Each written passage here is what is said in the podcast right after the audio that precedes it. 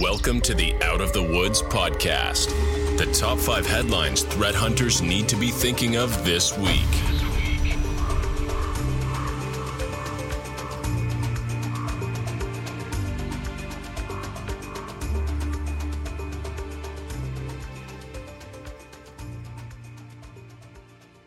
Hey everyone, welcome to another edition of the Out of the Woods Threat Hunting Podcast. This is Scott Pauley. I'm here with Mike Mitchell, if you want to say hi.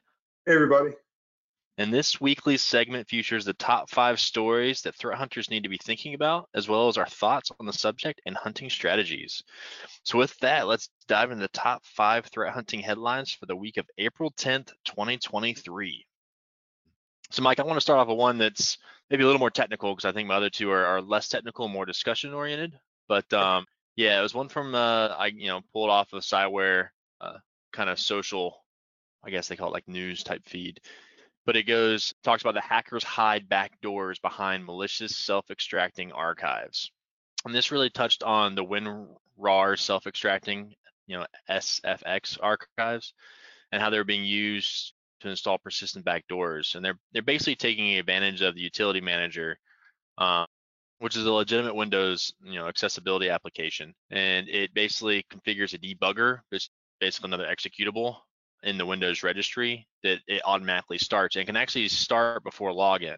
And then some of the other techniques that the adversaries used was there's some setup parameters you can also put into these SFXs or SFX files to kick off other types of execution as well that would basically run as system as far as privileges go. Mm-hmm. So just like everything, this was kind of derived from the CrowdStrike article. So that's where a lot of the technical data sits. So when I, pivoted over to that, there's a couple things that they mentioned, and one was a registry key. They describe how it all works, but the big key, the thing I keyed off of the most was this registry key in the local machine hive. And it's in the Windows NT current version image file execution options and refers to like almost a command line looking value for a debugger being assigned there with the path to the actual executable, which kind of makes it an easy thing to look for when it comes to this, right? As long as you know about this ahead of time, because usually registry keys, all of them aren't being monitored all at once. They kind of get this, picked up on by EDR tools based on their own research and the stuff they build, or by some custom logging configuration that users turn on in their environment, either via some object monitoring stuff in Windows or Sysmon specific. So there's a good way to at least start, looking for this type of technique to be taken advantage of just by looking at those registry keys. But it kind of brings up a point, or makes me think of a point that's worth bringing up, and that is, I've talked about profiling. I'm big into profiling because it just lets me understand data and environments faster and better. But, the question when you see these weird extensions pop up, are so uncommon to you, maybe as a security practitioner or just an IT person, and you're like, what is that? That already should be like a red flag in some instances. I get it. There's some, applications you might run on servers and, for some proprietary software. But when you see something that show up on just an endpoint, like a user's endpoint, there might be either software that you don't know that they've installed or have or use, or it could be just kind of a weird thing. So, something when I think of profiling is, trying to parse out extensions from either things that are executing or things that, look like they may be, part of a command line, they're pointing to files, or if you have specific file create rules turned on. In general, sometimes you can pick up on some of those things, but I had a question. So when you're talking about the profiling side of it, you're talking about some of these interesting registry keys or extensions. Does this kind of go into what we kind of always talk about, the visibility of understanding the normal kind of activity and environment, things that might stand out, kind of the anomalous type of activities? Yeah. So. Comes out with that, but one of the things that makes me think about this is how phishing avenues have changed to using ISO files, right? And how often were you seeing ISOs as attachments in emails at all? I mean, when I first saw ISOs, they were always really huge disk images that you couldn't fit in email. Correct. Yeah. So, you know, but that's a glaring, like, why is this changing? And, you know, for their instance, one of the reasons why ISOs are used is it avoids mark of the web. And so I don't know if certain files the operating system will flag to add the mark of the web to, and, you know, they can't be inclusive for extensions they don't really know about or think about. So that might be a justification why we see these, but, you know, it just goes to show that there's obviously reasons why attackers pick this. In this case, there's obviously, they can get system privileges this way, as well as kind of flying low under the radar with not being detected by a lot of, you know, EDR endpoint tools.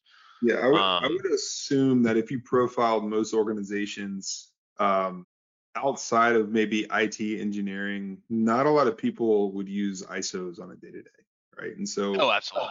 I think couple of years ago, I mean, it's just the way the attackers kind of progress and mature, right? They probably looked at, to your point, nobody's really tracking ISOs as a, kind of an extension or a process right now from a malicious standpoint. So let's start using that, right? Yeah. And so it seems like, again, the least amount of effort to get to a place where you can exploit something seems to be their kind of MO, right?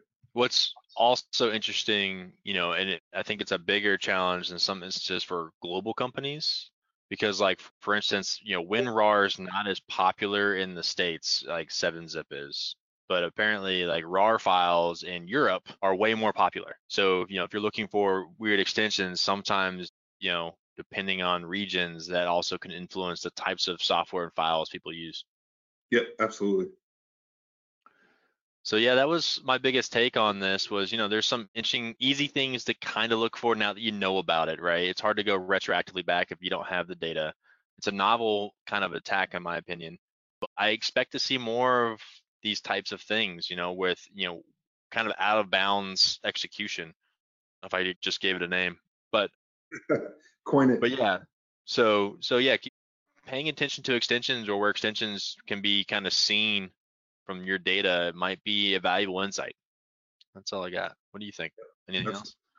No, you know, I think it's kind of right on with at least how I kind of referenced the article. I mean, we've hear about extensions all the time, the SFX files. I mean, if it's a novel method, they're still using kind of lay of the land binaries, right? I think they called out utilman as kind of the next legitimate Windows application that was used in the attack chain phase. And so again, as we always kind of reference back to the hunting process, some of these things could probably be detected on pretty easily, but it's really about, you know, how they're using some of these, you know, living off the land binaries or kind of already established, you know, processes on a, you know, Windows box or Linux box, whatever, just to get around and exploit through some of these security measures. So it's always good that, you know, CrowdStrike's picking up on these things as, you know, they're one of the largest EDR tools in the space today. But again, being able to kind of track this internally ahead of them, kind of seeing it from a research perspective is always a kind of a good methodology. Absolutely. So what do you got? So I think this popped up yesterday for me, but thehackernews.com talked about MSI falling victim to a ransomware attack. So MSI, kind of popular computer company, I know it was always kind of sold alongside of, you know, Alienware and some of those other organizations and computer, you know, companies that sell, you know, hardware. I believe they have some kind of like motherboards, I believe. I know you're real big into the PC side of the world. So have you run across MSI? Have you used them at all yourself? Yeah, so it's always for a decent low cost like motherboard and stuff. I know MSI always comes up.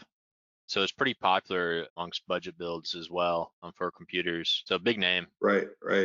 It sounds like they've resumed operations.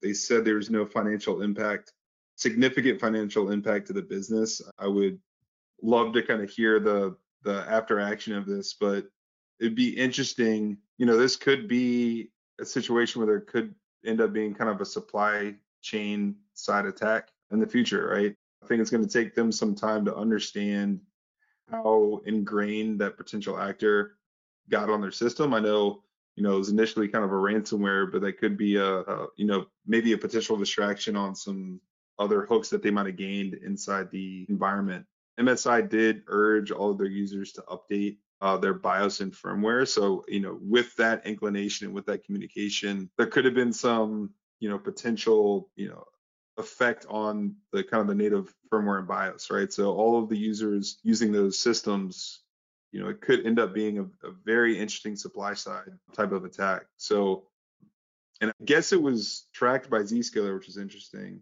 They kind of call out a new ransomware game called Money Message.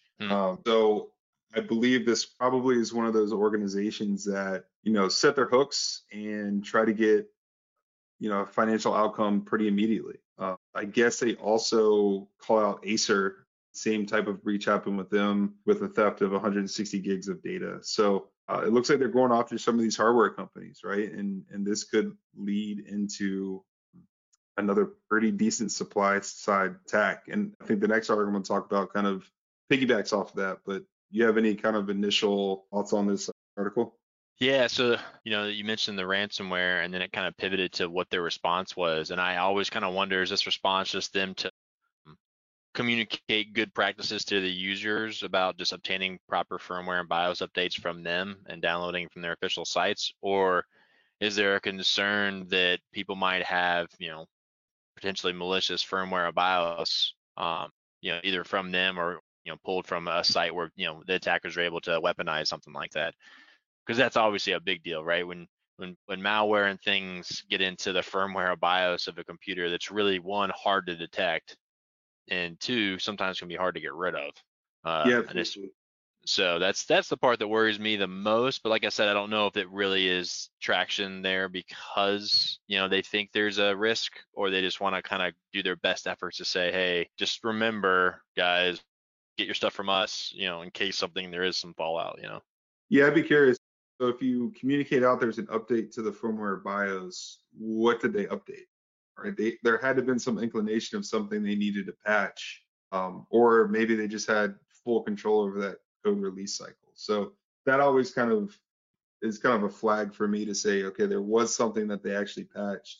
What was it, and what was the reason for it, right? Yeah, and another thing makes me wonder, I haven't used the MSI board in a really long time, but sometimes they have third-party tools that help monitor when updates occur. And I know in past instances of specific breaches, usually on associated ransomware, where attackers leverage that distribution that's just set up internally from them to their customers to like push out malware, right? So yeah, if you know, something like that can also come up. It wasn't mentioned here, but those are like where my head goes for what are all the potentials for why, you know, they want to make sure to push people directly to them for anything they need from a software perspective. Yeah, and these are always worrisome, right? Because you're talking about direct to consumer products, and and those individuals that are buying MSI boards probably don't understand how to kind of protect themselves from a security perspective if one of these attacks happen, other than updating the firmware BIOS or just turning off the computer until there's a fix, right? They might not have been notified by this as well. I mean, you know, sometimes those emails go into the ether. If I'm getting an email from the product company, right? I think it might be ad or spam, so I might not see a notification to update. And I haven't used one of these boards in a long time, but I'm guessing normal operations, they won't be flagged by a firmware or BIOS update if they're in their operating system, depending on the operating system, if there are drivers installed, right? So this could be something where it kind of just sits out in the wild for a long time if they actually were exploited in that way. Yeah, anytime you talk about components that, you know, from a supply chain perspective, those are always the most worrisome. Software is a much easier fix, even though it can distribute much faster, but when you start talking about components and things associated to what people install hardware wise, it's a lot harder to get rid of and root out. Yep. All right, so we can move on to the next one. Yeah, so the next one I want to touch on, really, you know, I was taken there based on hackers news, but it was, you know, CISA warns of 5 actively exploited security flaws, you know, urgent action required. So I always find these interesting because the first thing I always look at is what is the date or year associated with the CVEs, for one, because it almost seems like it never happens the year of, like, you know, we're in 2023. It usually never seems to be the 2023 vulnerabilities that are commonly being exploited. And then two, I like to look at, well, what type of software is it? Is it third-party software, or is it stuff that's kind of vulnerabilities associated with the operating system? Because it kind of tells me two things. One, how good is the world at patching? You know, when we say the world, just, you know, how anybody that CISA can see as far as active exploitation of this. How quick are they at patching, and how good are they monitoring third-party tools, right? That's like another area that when even some people have mature patching processes, they don't always address their third-party software risks when it comes to that assessment. And in this case, I thought it was interesting because, you know, three of the main vulnerabilities of the five were associated with the Veritas backup, which, you know, is, you know, said to be a very good backup solution. But, and then two things came to mind there. One is backup anything is going to be privileged. So it's a great thing to be able to take advantage of, because if you can, you're going to have kind of an elevated set of privileges, I would think, because the software would need that. And then two, it's also one of those processes people are like afraid to break. Right. So yep. Does that slow down that process? Like, was it something they're aware of, but they're like, well, you know, backups are really important based on these compliance, you know, requirements, or the risk of based on how our business models are or whatever. And sometimes that can stall that, but it just kind of, you know, proves to show that there is, you should still apply the same practices and philosophies regardless of what the problem is. You just might have to spend more resources or more planning time to figure out how to do that appropriately. And then the other two, the Microsoft Windows certificate dialogue, that was one that was picked up, but that the year for that was 2019. So I thought that was interesting. And then there was a recent one with the ARM Mali GPU kernel driver, which is 2023. Mm-hmm. Which, you know, okay, it's interesting that it was like, that's what was targeted and it was the most popular, but it's dealing with, you know, Android smartphones. Right. So that's something that I know, phones being an attack surface, there's a lot of human interaction with phones more than laptops. So it's a great place to go. And Android seemed to typically hit more for like the, let's just kind of spray and pray activity. Mm-hmm. Depending on whatever initial access factor they're trying to take. But either way, that one didn't completely surprise me. But yeah, that's kind of what I thought when I looked at this. You know, it's always good to know what's being exploited, but it's really more telling is, you know, does your software accountability and tracking and patch life cycles, are they better than what you see in these reports? I think that's kind of how I would measure myself to something like this. So yeah. That's what I got. What do you got on that? Yeah, so kind of diving into their catalog, so the known exploited vulnerability catalog. It was interesting, they flagged criteria in order for the catalog to be updated by the vulnerability.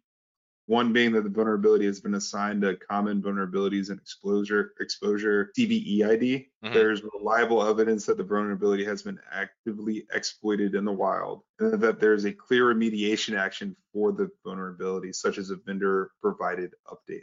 So those three criteria are really interesting to me. The first two, right? It makes sense that they apply it with the CVE, but they have to see it being actively exploited in the wild. And an active exploit includes, you know, a proof of concept. A lot of times, you know, there'll be like a GitHub repo with the exploit. There'll be, you know, notices or at least organizations or honeypots that have detected that particular thing in some manner. But that third criteria is really interesting to me, that there has to be a clear remediation action for the vulnerability. So with their notice and notification, if there's not a clear remediation action, I don't know if we'd get that same notification as in that article that you sent us, right? So right. Let's call it a Microsoft vulnerability. We had a recent one that popped, I guess, a couple of weeks ago. There was a clear kind of remediation on that, but if there wasn't, should we still be notified of that vulnerability, right? There's at least some mitigation actions that you might be able to take. Being aware of a vulnerable entity in your environment is still good to be able to track maybe the behaviors post exploitation. You know, if there's a way that you can sandbox them or contain them in a segment of the environment, would still be useful to understand. So, yeah, you know, I know this CISA does a really good job of notifying people based on those three criteria, but it'd be interesting if they had a subset based on one or any number of those criteria to be notified? Because I would love to understand if there's a vulnerability that was disclosed, even though if there's not a remediation, I would still love to know about it, right? At least be able to track internally. I was going to say, I mean, it kind of aligns sometimes, like their way of doing it with those three criteria kind of aligns with like how Microsoft does their updates, and kind of not, because there's really two ways, right? Microsoft will, if there's a known vulnerability and they need to put a patch in place, they try to keep people up to date, like here's this vulnerability, here's potential mitigations you could try to do while we try to come up with a solution. Or you don't know about all these vulnerabilities that they have found or have been disclosed to them. And then when they release their patch, they said, this patch addresses these set of vulnerabilities. And you're like, oh, and then, you know, hoping that stirs people to patch because, you know, then becomes the race for, hey, is someone going to try to now figure out how to use these vulnerabilities or not? So kind of similar there where they only really release the information with the solution, you know? Yeah, I'd rather have the information and know about it before, you know, I'd knock down the solution, right? So that's always interesting, kind of chicken before the egg conversation that tends to happen. Anything else on that? No, that was really it. Like I said, more of a discussion piece, kind of thought piece, but yeah. Right. All right, so my next article is again from Hacker News. This is around hackers flooding the NPM open source packer repository with bogus packages, causing a DDoS attack. So this has been happening over time. Again, we talk about supply chain attacks. NPM is kind of a package repository, just like Python has PIP. A lot of these programming languages have these package and module repositories that you can quickly load these modules into your development environment. And so there has been times where these malicious actors will upload packages that are malicious. And one of the ways they did that was kind of around typo squatting. One really interesting case was around Python. They have a request module, and they typo squatted it. And you know, you punch in, if you misspell the request module or forget the S, you know, you're going to download a package that isn't, we'll call it signed, right? There is some malicious code in that, and so it takes time for these package resource repositories to sift through a lot of those packages that are at least submitted and find some of these vulnerabilities. And so in this campaign, now we're seeing these attackers flood these package management solutions with, I think they said they bumped it up to like 1.4 million from 800 packages that were released on NPM. So just kind of spamming that solution. So you have to imagine from the back end being able to verify, sign off, and then even maintain that repository and make sure that there aren't malicious kind of, we'll call it poisoning of those repos. It's hard to do, right? And so now you get into, again, that supply chain side of attack where you get into the Log4Shell, Spring4Shell, kind of the SolarWinds type of events that are very hard to mitigate from a security perspective. So I thought this is really interesting that they're kind of going about it in a different way where they're just spamming it to make sure that it's hard to detect on that kind of stuff. So, you know, I think we talked about this last week a little bit, but you have any immediate thoughts on this type of event? Yeah, no, I think it's interesting. Like, one, it's a great way to try to get your hooks in places by, you know, getting people to pull down kind of malicious packages when they think they're getting something legitimate. I mean, it's, I guess, the kind of idea of social engineering and phishing in general, but, you know, through different avenues. You're kind of also targeting more technical people, which may have more access in some instances, right, if they're in an organization. But it's clear the attacker didn't understand the infrastructure behind this attack very well, right? Because their intentions weren't to do a denial of service. It was really to get their stuff out there. So, you know, that speaks to like the aggression of the attack is kind of speaks to also some urgency or ignorance, one of the two, right? They just didn't know, and they're like, whoops, no one's supposed to happen like that, right? Kind of like the first worm, right? I forgot the name of the worm, but the worm that just wasn't supposed to take down the internet back when DARPA days, and it did. Oh, yep. Well, kind of the same idea. They either didn't know that was going to happen here, or there was a need to try to get the, you know, hooks in certain places quickly in order to, that's why the campaign was so aggressive. I think you run into this type of aggression too when they were trying to do, like, you know, kind of search order hijacking and stuff like that, or search engine, I should say. That's what I'm trying to say, right? To try to get their results to the top, so people are pulling down packages and doing things that way. Yeah. I think that also shows, at least from an attack side, you know, what are some of the things that you should be wary of when using that technique, because depending on what you're targeting or what, you know, infrastructure you're targeting through that is going to be an easy way to kind of identify that you're throwing things out there to attack, whether you care or not. But yeah, that was like the big thing, was just kind of like the behavior of using this, like, you know, really good technique, but being overly aggressive and obviously causing different issues, you know, whether that was expected or not.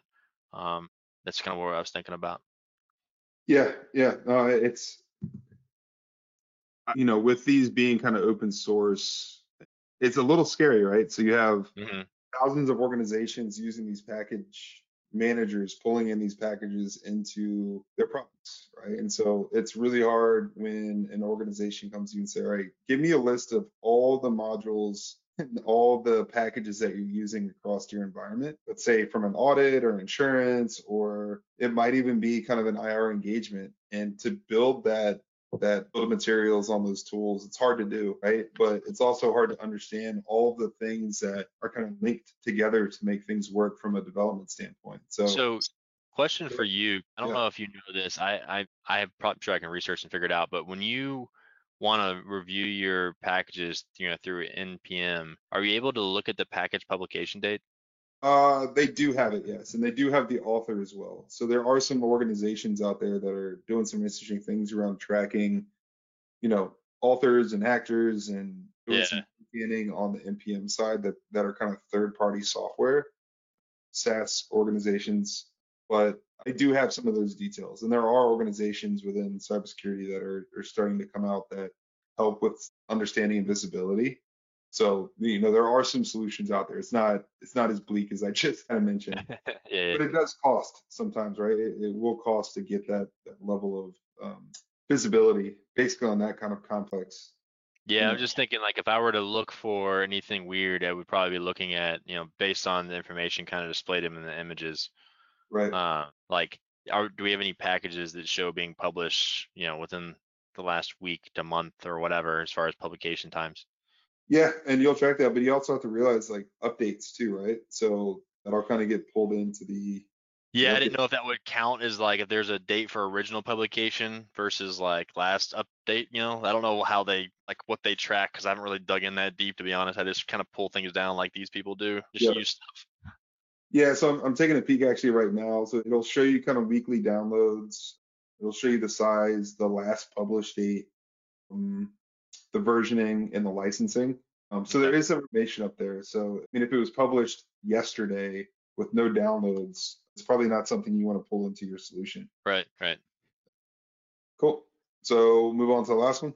Yeah, so this one, you know, I started with the hacker news, and it was based on the Iran-based hackers caught carrying out destructive attacks under ransomware guise.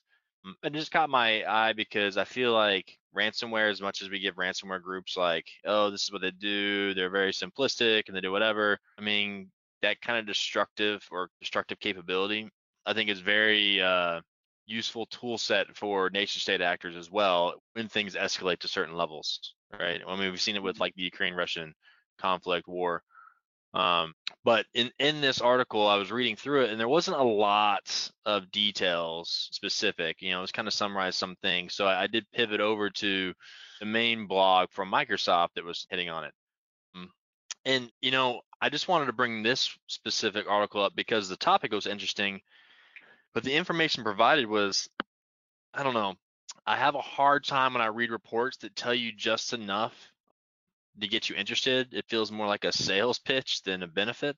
Right. Where if I don't have a good security background or good understanding of how some of these things work, this report in itself, if my leadership was really interested in it, would take me a lot of time to basically develop to look at what we potentially have, to think about, you know, alternate methods and everything that's happening in this attack.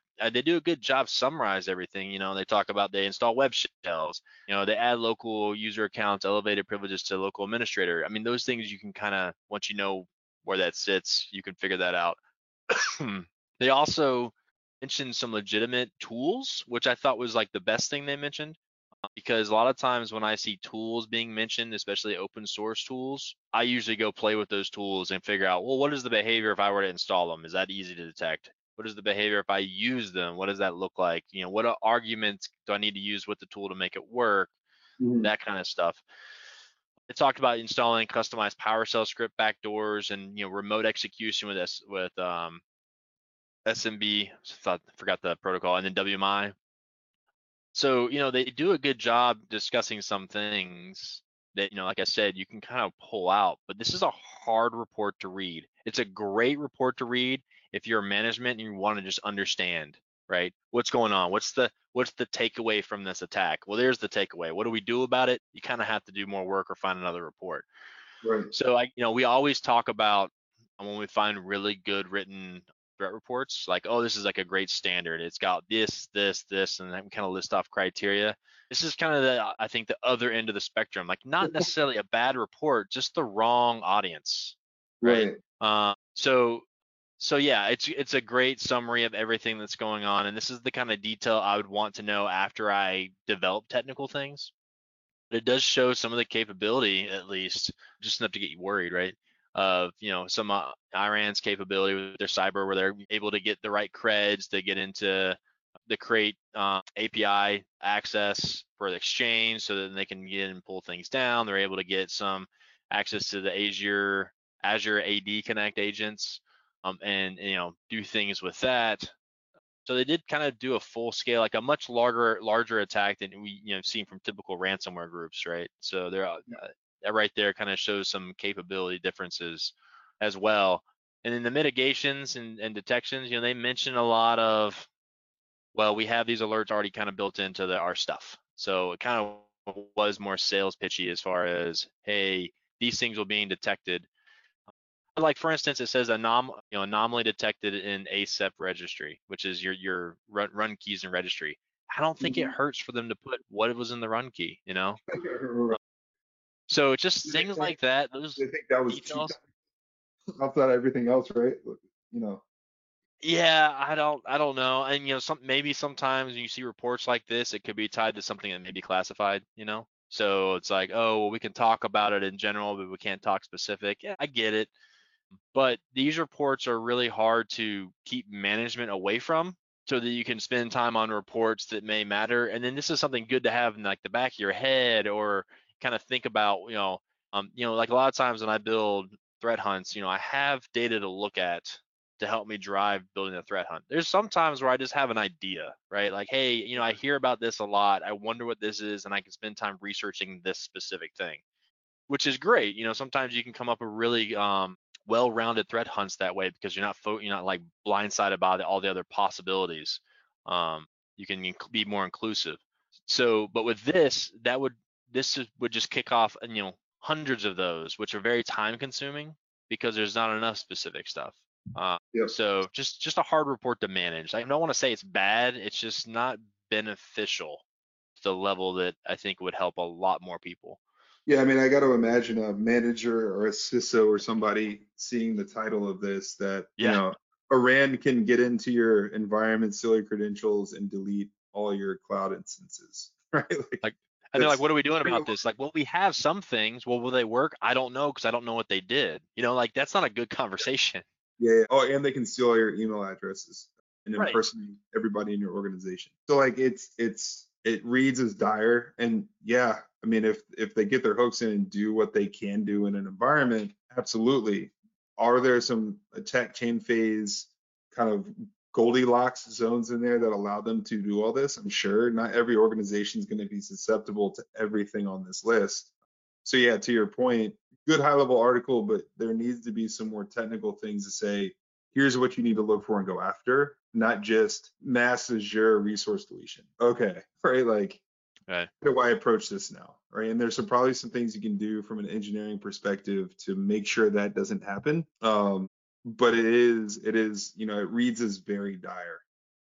Yeah. So like I said, it's not the report that you want to have between technical people and management. No, absolutely not. Absolutely not. It creates a breakdown in communication, just because you're going to have questions and answers that fly by each other, or don't really address each other. Yeah. So, I mean, We talk about the DIFR report on here a lot. It's a great article, great resource. This might be good for high level. Maybe this is somewhere in between where it's a technical manager that can dissect this and then understand maybe some after action items that you need to go do. But I don't know if I've ever seen a really good article for the top level, like CISO managers, right? Do you approach maybe a non-technical CISO or a very technical CISO in a manner that allows them to maybe to disseminate down to their team what needs to happen post kind of an understanding of these type of events? So I don't know if I've seen one out there that does a really good job of that. And we've seen the highly technical, but I don't know if we've seen the other end of it. Yeah, I guess it's always tough, because I feel like whatever report you write to that high level, you're really just creating the substance for them to ask the right questions. Right. But the questions can't be so general that, you know, there's not really a good answer either. So that's probably really hard to write to that audience for that specific reason. Hey, maybe ChatGPT can do it. Yeah, I've used it for some target audience stuff. That might be, yeah, it'd be interesting if I could take this whole report and say, hey, if I were this level, what would you focus on? Right. But yeah, so that's a good point. I'm sure we'll find out soon. I mean, Microsoft's already embedded it, so maybe they'll start spitting out some blogs that are, who knows? Maybe this one was written by ChatGPT. Who knows? Anyway, no, I think again, great discussion for this week. I know you have some things that you want to highlight. Yeah, so we have our second top cover this Wednesday, April 12th from 12 to 1. It really focuses on the management side of things when it comes to threat hunting, and it's really going to harp on, you know, KPIs and metrics and what does that mean. Like we did a first discussion on that, and this is kind of another discussion on the same topic, but a kind of a similar / additional approach. And then we have our live podcast, April 20th from 7 to 8:30 p.m. Eastern Standard Time. And that's where, you know, you and me and Lee get in a fun interactive Discord discussion with people with some topics we want to cover. And this specific live podcast, we'll actually have a guest too from, you know, a friend of ours. So we'll be able to have some conversations there. It'll be a lot of fun, you know, see their experience, their perspective. And then we'll have another hands-on workshop, you know, hunting for impact. You know, we've been targeting the different tactics in the MITRE verticals for our workshops for the hands-on stuff. So Lee Arkenau will be leading that one. That's a really good opportunity to get your hands on real data and tools and kind of go through that hunting process and kind of get familiar with, you know, what that could look like. So those are, I think, the three things. So I think that concludes all the things we want to share there. So just want to thank everyone for joining our Out of the Woods Threat Hunting podcast.